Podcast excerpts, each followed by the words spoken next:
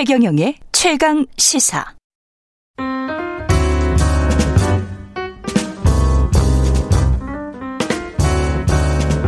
네, 더 나은 미래를 위해 오늘의 정책을 고민합니다. 김기식의 정책 이야기 식센스. 김기식 더 미래연구소 소장 오늘도 함께합니다. 안녕하십니까? 예, 안녕하세요. 예, 오늘은 정책 이야기보다 정치 이야기 안 할 수가 없는 날이어서. 예, 원래 제가 안 합니다. 뭐 오늘은 예. 안할 수는 없는 것 같네요. 예. 네. 이 아주 큰 표차로 여당이 졌습니다. 선거 음. 결과는 어떻게 보셨습니까? 뭐 그 말 표차 나온 그대로 정말 음. 그 국민으로부터 혹독한 평가를 민주당과 현재 정부 여당이 받았다고 봐야죠. 그렇죠. 네. 예. 아까 그 평론가들이랑 이야기하면서 문재인 대통령에 관한 이야기를 제가 질문을 못 드려서 네. 문재인 대통령은 향후 1년 동안 심각한 레임덕에 빠질 수밖에 없습니까? 어떻습니까? 예, 뭐 그거는 좀 지켜봤는데 어쨌든 타격은 음. 있을 수밖에 고 지지율 국정 지지율은 좀 내려갈 수밖에 없을 거라고 보고요. 네. 지금부터 어떻게 하느냐에 따라서 레인덕 국면에 진입할 수도 있고 네. 또 어, 일정하게 견디면서 또 음. 어, 반전할 수도 있고 그건 이제 진짜 하기 나름인 거죠. 하기 나름이다. 네.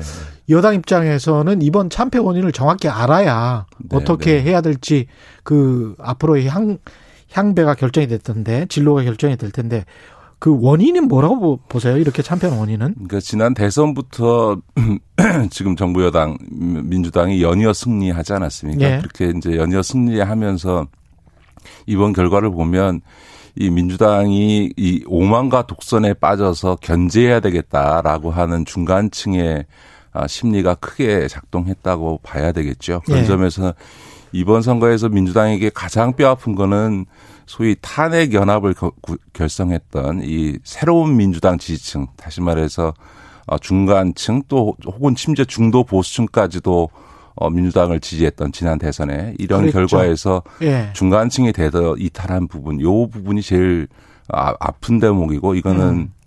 국정 운영에 있어서 오만과 독선을 음. 통해서 견제 심리를 작동시킨 게 일단 일차적이고요 그러다 예. 보니까 그 뒤에 이제 무능과 어, 위선 프레임에 걸렸고요. 예. 결과적으로는 어, 저는 신뢰 위기에 민주당이 직면했다. 음.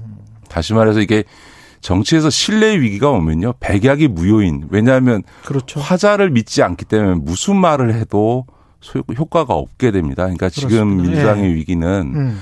어, 민주당이 내걸었던 가치나 이런 이야기들에 대해서 신뢰가 무너진 것, 이 신뢰를 회복하지 못하면 대선도 굉장히 어려워지는 이런 상황에 직면하게 되지 않을까 저는 그렇게 봅니다. 그 오만과 독선, 무능과 위선, 신뢰 위기를 순차적으로 말씀을 해주셨는데 네, 네, 네. 그러면 지금 신뢰 위기에 빠져 있는 민주당이나 그 청와대가 아직도 오만과 독선이다라고 생각을 하세요? 저는 이제 그동안 4년 동안에 음. 많은 국민들로부터 문재인 정부가 이렇게 나 민주당이 비판받았던 것 중에 하나는 이제 핵심적인 건 저는 이렇게 봅니다. 그러니까 지난 3년 동안 산무다 무슨 얘기냐면 음. 잘못했을 때 좀 신속하게 빨리 사과하고 반성하는 모습을 보여야 되고 사과와 반성이 없었다. 그다음에 두 번째는 뭔가 잘못됐으면 문책을 분명하게 해야 되고 철저한 문책이 어, 없었다. 근데 이제 문책을 제대로 한 적이 없고 세 예. 번째는 이 정부에서는 잘못한 사람이 스스로 책임지고 물러나겠다고 하는 사람이 없다. 아, 책임도 이런 이제 소위 이런 게 이제 소위 신뢰 위기를 낳거든요. 그러니까 우리 음. 국민들은 아, 잘못할 수도 있지요. 최근에 이제 부동산 문제도 네. 이게 뭐저 어, 단순히 정책의 문제라고만 보지는 않을 거라고 봅니다. 다만 음. 그런 문제를 대하는 태도에 있어서 어 정부 여당이 보여준 모습에 대해서 국민들이 실망하고 거기에 넘어서서 이제 어 분노하게 되면서 지금과 같은 이런 혹독한 결과로 이어졌다 이렇게 어, 봐야 되겠죠. 청취자님들이 정말 철학자 분들이 많으시네요. 청취자 7249님, 민심이 천심입니다. 청취자 959, 9555님, 정당이 물감이라면 국민은 부십니다. 이런 말씀 하십니다. 그게 너무 중요한 말씀인데요. 예. 지금 민주당의 또 하나의 위기를 다른 쪽으로 표현하면 당신과 민심 간의 괴리가 커지고 있, 커졌다라는 겁니다. 그러니까 예. 당의 열성적인 지지자들이 보내주는 어떤 사인이나 예.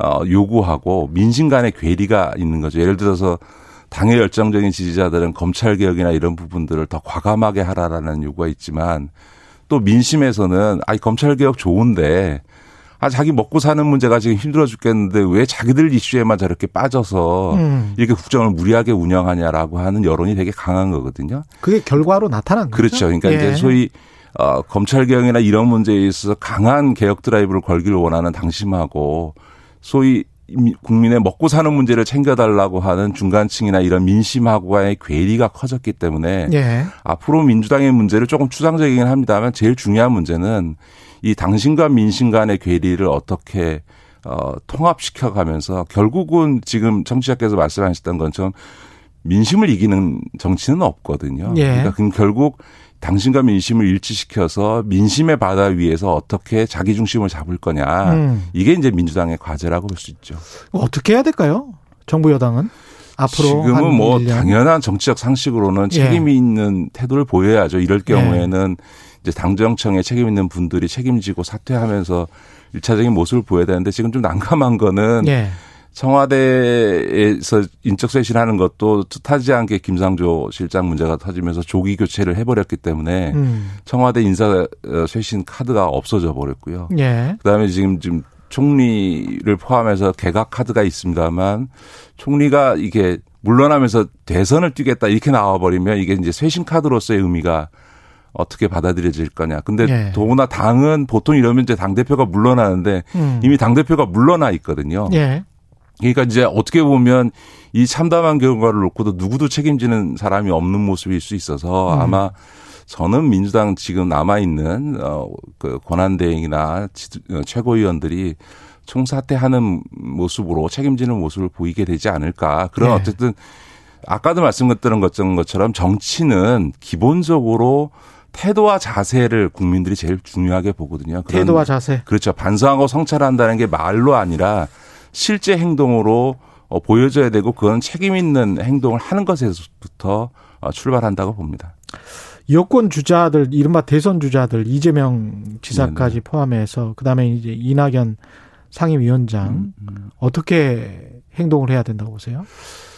이낙연 위원장은 치명상을 입은 거죠. 예. 과연 이 상태로 대선 후보로서 음. 대선 레이스를 할 수 있겠느냐라는 의문이 들 정도로 치명상을 입었고 아, 본인도 지금 페북에 성찰 시간을 갖겠다라고 했는데 했죠. 그거는 네. 아마 그런 본인의 거취를 포함한 고민을 하게 되지 않을까 싶고요. 여권의 음.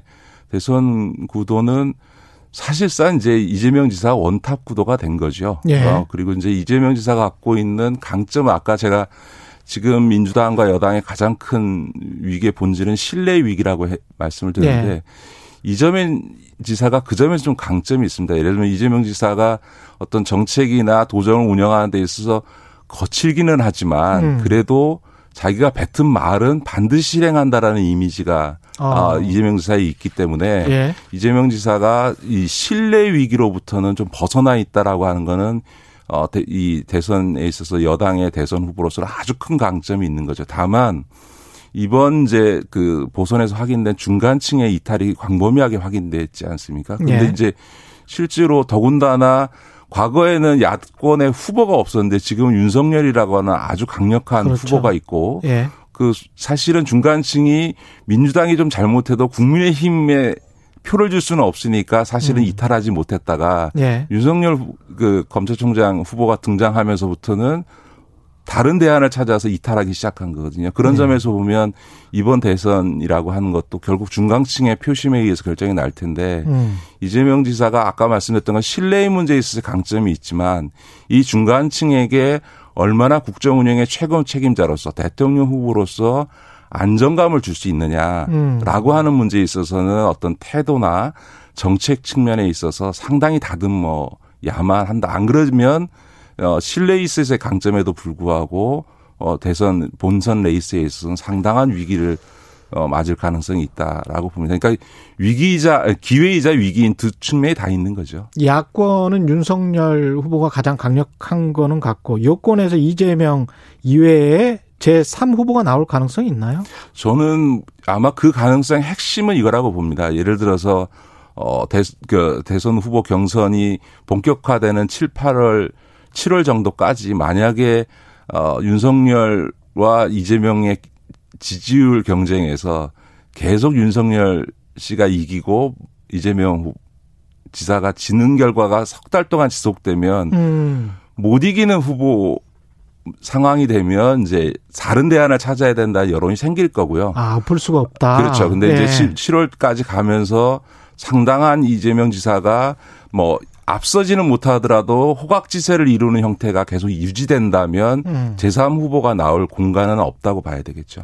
이 정권 심판론이 결국은 이제 통했다라고 봐야 되겠죠. 결과는. 그러니까 뭐 심판과 견제 이 두 가지가 다 어, 어떤 분노의 측면에서는 그 심판한 측면이 있고 또한 그렇죠. 측면에서는 정부 여당의 이 오만과 독선 이런 음. 것들에 대한 견제심 이 양자가 다 물려서 나타난 결과라고 봐야겠죠. 이게 대선까지 이어질까요? 한 1년 남았는데. 어떻게 보시요 저는 뭐 그럴 그거는 진짜 정말 음. 민주당이 집권 여당이 하기 나름인 것 같습니다. 예, 예. 철저하게 반성과 성찰하는 모습을 보이고 그것을 어 실제 행동으로 보여주느냐 아니면 음. 지금과 같은 기조를 계속 유지하냐 그러면 이제 말을 뭐라고 반성 성찰한다 하더라도 바뀐 게 없네 이렇게 되면 이제 위기인데요. 그렇죠. 사실은 이제 2011년 12년 상황이 지금 딱 그 떠오릅니다. 예를 들어서 음. 2011년에 서울시장 선거에서 야권의 박원순 후보가 승리하고 나서 대선에서 어 당연히 야권이 승리할 거다라고 예측이 됐지만 실제로 어 12년 대선에서는 박근혜 당시 여당 후보가 당선이 되지 않았습니까? 그렇죠? 이제 그럴 때 어쨌든 쇼라도 그쪽이 상당히 쇄신하고 예를 들면 이명박 대통령의 사실 정적이었던 박근혜 어, 후보에게 음. 전권을 주면서 예. 소위 그 기존의 집권 주류가 뒤로 후퇴하면서 음. 변화하는 모습을 보여주니까 일종의 박 일종의 박근혜 후보가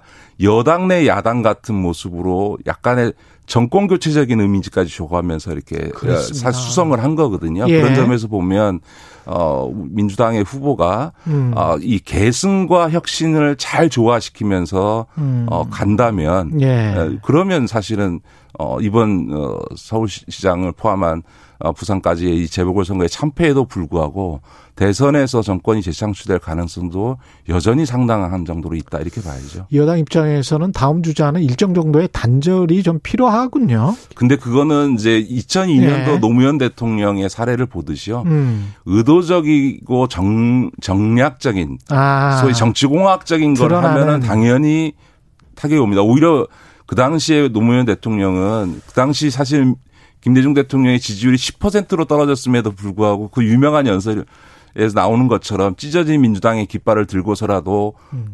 이 광야에 있어서 나는 민주당을 지키겠다라고 네. 하는 이런 태도가 사실은 지지층을 결집시킬 뿐만 아니라 신뢰 중간층에게도 음. 일정한 신뢰를 주면서 네. 정치에 있어서 신뢰를 주면서 어 사실은 정권 재창출에 노무현 후보가 성공하지 않았습니까? 네. 그런 점에서 단절이냐 계승이냐라고 하는 거를 기계적으로 얘기할 수는 없고요. 음. 당연히 계승하면서도 새로운 대통령 후보는 기존 정부와는 뭔가 다른 모습을 보여야 되는 건 너무 당연한 거니까 그렇죠. 네. 이걸 어떻게 잘 조화롭게 하느냐가 여권 후보에겐 제일 중요한 거겠죠.